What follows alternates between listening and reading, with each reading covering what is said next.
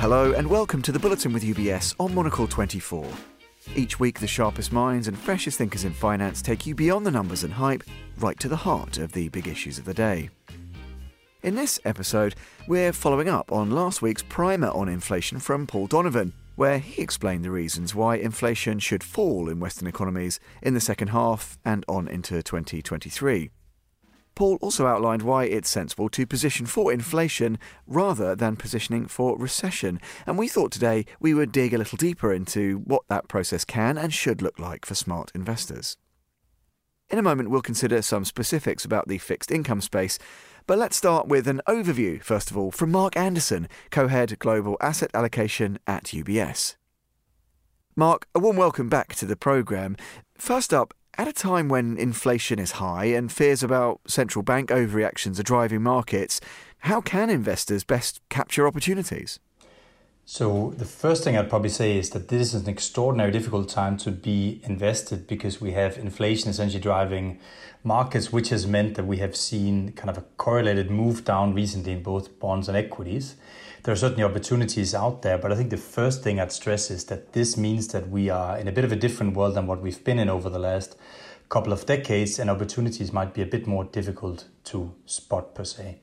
But you're right. So higher inflationary environment, even if we're likely to come down from current peaks, means that it is more difficult to some extent because central banks are starting to work a bit against us as they're trying to basically get that inflation rate down. But it also means that interest rates have been moving higher, which means that a certain part of the equity market, as one example, that will be doing better. So we've highlighted things such as value oriented equities, which is the opposite of, say, more tech or growth oriented equities that typically fall in times of, of rising rates. And we continue to say things like, such as commodities will be good beneficiaries of the current environment, commodity oriented currencies, but also uh, things such as energy equities that has been in our portfolios for, for longer. Well, yeah, and I find it really interesting to kind of go through a few broad brush investment ideas that speak to the the, the big theme that you've outlined there for us, Mark. Um, and, and, tell us a bit about what should come first. I guess uh, investors, clients will come to you and say, "Well, look, you know, I'm interested in what building up some portfolio hedges, maybe front and center. Maybe talk to us about that first of all." I think that is true. I think the diversification topic is probably the first thing that concerns people because when equity is now falling, bonds are not rising as they kind of usually do. And that's where both the whole construction of a portfolio, that's something we spend a lot of time on trying to get right. And the second thing, obviously, is somewhat related, which is hedges, which is basically saying if that base case scenario doesn't come true in the event of either inflation being a bit more sticky to the point where central banks will need to over tighten. That's bad for the economy, bad for most assets. That's certainly one risk out there. But frankly speaking, both the risks that are relating to Russia's invasion of Ukraine, but equally the zero COVID policy in China, all limit the supply of commodities and thereby putting, again, additional upward pressure on inflation. So those kind of things in combination means that hedges is not a bad thing these days. And what we have been basically doing is saying things such as US dollars is something that we like, both benefiting from a more volatile environment, but also from increasing interest rates in the US.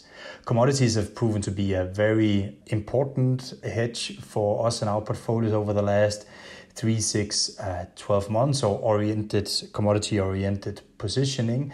Again benefiting from from this type of of environment. But again you have to think very smartly about it because if economic growth falters you might not only be safe in in places like commodities. So we're trying to do many of those different things and i'd also say things such as uh, hedge funds is really an important component in a diversified portfolio these days. Uh, and it's certainly also things such as private market investments private debt private equity or, or similar that also does something different in a, in a portfolio context yeah, and I find it interesting. We often come back to these sort of very fundamental uh, principles about diversification, for example. Another one is just how to navigate volatility. And I suppose it is also worth pointing out that there remains a great deal of volatility around. There's a lot of uncertainty, which is economic in character. It's also geopolitical. We look at what's happening uh, in Ukraine, for example where we see an extended risk of elevated volatility, what, what should investors think about? And I know it's important maybe to reconsider liquidity in that context because that may mean that you're less likely to have to be forced into selling, for example. Tell us a bit about how having a, a robust liquidity strategy can help a little bit navigate some of that volatility. You're right, Tom, because the, the difficult thing is that as tempting as it appears in such an environment is to put all your money into kind of cash, unfortunately, when you have these relatively high inflation rates, it means that you're kind of eroding your purchasing power by that inactivity in itself. So you somehow need to come up with a better strategy. And I think part of that is to think through we have a what we call the Wealthway framework where we talk about liquidity, so the money you need in kind of for expenditures over the, the next couple of years. And then we have kind of a longevity how you need to invest to have money for your life. Kind of this is more kind of retirement thinking so a bit of a longer horizon and even beyond maybe for next generations. And i think by splitting the world up in in this way we can say well as long as we have kind of cash and liquidity for expenditures that are coming over the next few years, that means that we can start to have a long investment horizon where something like equities per se becomes a bit less risky because we don't have to worry about the day to day market moves, volatility, but we can be reasonably comfortable about parts of the equity market that we think within a multiple year horizon again will give us positive expected return also after inflation and thereby serving kind of a longer term financial plan well. So I think that's one way that we're trying to guide our clients through these periods that inevitably gets volatile and that we see a couple of times every year. Well, yeah, and keeping a bit of a longer term lens, it's interesting, isn't it, that in exactly these kinds of periods where we have volatile markets, this uncertainty of, of all different kinds of characters, it can also offer what a more sort of attractive entry point to some other longer term themes that have you know very strong fundamentals at their core. I know you mentioned equities in, in brief earlier, but it is interesting that there's some value propositions, aren't there, in stocks that maybe uh, it's a good time to get involved with because we are dealing with exactly this sort of uncertainty and volatility. I think that's a good way of thinking about it because, to some extent, if the key underlying risk for markets at the moment is inflation and what central banks and others might do in response to kind of elevated inflation, you'd actually be able to find some companies that naturally will be growing their earnings with inflation and therefore providing a bit of an inherent hedge. And part of that is companies that have a good deal of pricing power, essentially meaning that you can pass on that cost to consumers if we were to see commodity prices uh, rising further. And you'd even be smart to think about some of them, such as I've mentioned energy equities before, that essentially in the risk case, you would basically see something like energy prices continuing upwards, potentially on the back of a, a further degree of sanctions in relation to the Russia Ukraine crisis. So, so I think there are certainly ways that you can kind of build your way out of this. And I'd also say that we like a bit more what we call these traditional value oriented companies, typically a bit less expensive than some of maybe the more growth technology oriented companies that they basically probably had a bit of an excessive return throughout the period of, of, of COVID. And now we're seeing a bit of a snapback of, of that. But of course, within that segment, there are some greater longer term opportunities as well. And there will be areas where some names will be overpunished and therefore also a bit of an opportunity to pick some, some of that value up that's, that's becoming uh, available. Uh, now, Mark, I was browsing your, your near namesake, Mark Haefele, of course, the Chief Investment Officer for UBS Global Wealth Management, reading one of his monthly letters, and he touched upon this idea of the era of security, and it's something that I've has cropped up actually across a couple of our programs in recent weeks and months. And it is interesting. This is, I guess, a longer term consequence of the Russia Ukraine conflict, of course. And it speaks to this focus or a refocusing, not just of governments, but of big corporates on the need to optimize security, stability over other concerns, whether that's price or simple efficiency. Can you just reflect a little bit on that and tell us why this is important as another one of these longer term themes and something that's important? It should inform all asset allocation decisions potentially in the medium term now. I think that's true in so many ways. It both uh, impacts how companies will be spending, therefore, an opportunity set for some companies that operate in that space. But I think also the way we think about economic growth and inflation. So maybe let me try to, to reflect a bit on how, how I think through it. So basically, the invasion of Ukraine by, by Russia has obviously shown the importance of not being too dependent on something as energy. So energy security is obviously one thing that is very much top of mind and similar when it comes to defense spending. So basically, the ability to to defend yourself. So a security uh, topic on on its own. And what this leads to, and, and I'll say also expands into areas such as cybersecurity. But what it leads to is that we will now see an investment over the next decade, if not more, of investing into areas such as providing energy security, maybe nearshoring, so that you're not too reliant on global supply chains from maybe countries where you're less certain about uh, the stability in that delivery. So basically, it means that we will see the deglobalization trend will lead to investments into areas that kind of increases this degree of security. And frankly speaking, will probably be a limited boost to growth, but potentially actually push up inflation to some extent because we will need more commodities to basically build additional supply chains to, to some extent. But for investors, there's certainly an opportunity to invest into things such as uh, the energy security, energy transition, uh, cyber security, uh, defense uh, security. And we have kind of put together an investment teams that also list the companies and, and finds ways in which we can kind of support that through uh, investment links uh, via our clients. Mark Anderson. Well, for more on the fixed income picture specifically, Next, let's hear from Michaela Seimen Howat, analyst with UBS in London and lead author of a recent UBS primer on thematic sustainable fixed income. Michaela, welcome to the programme. So, what makes a good investment strategy in that space? Or actually, Michaela, before that even, what are thematic sustainable fixed income investments? Well, that's a very good question. So it's not a terminology which is widely known in the market, but it's rather because something we developed as a strategy here at UBS. So UBS launched in 2018 the first fully sustainable investment focused cross asset allocation for private clients.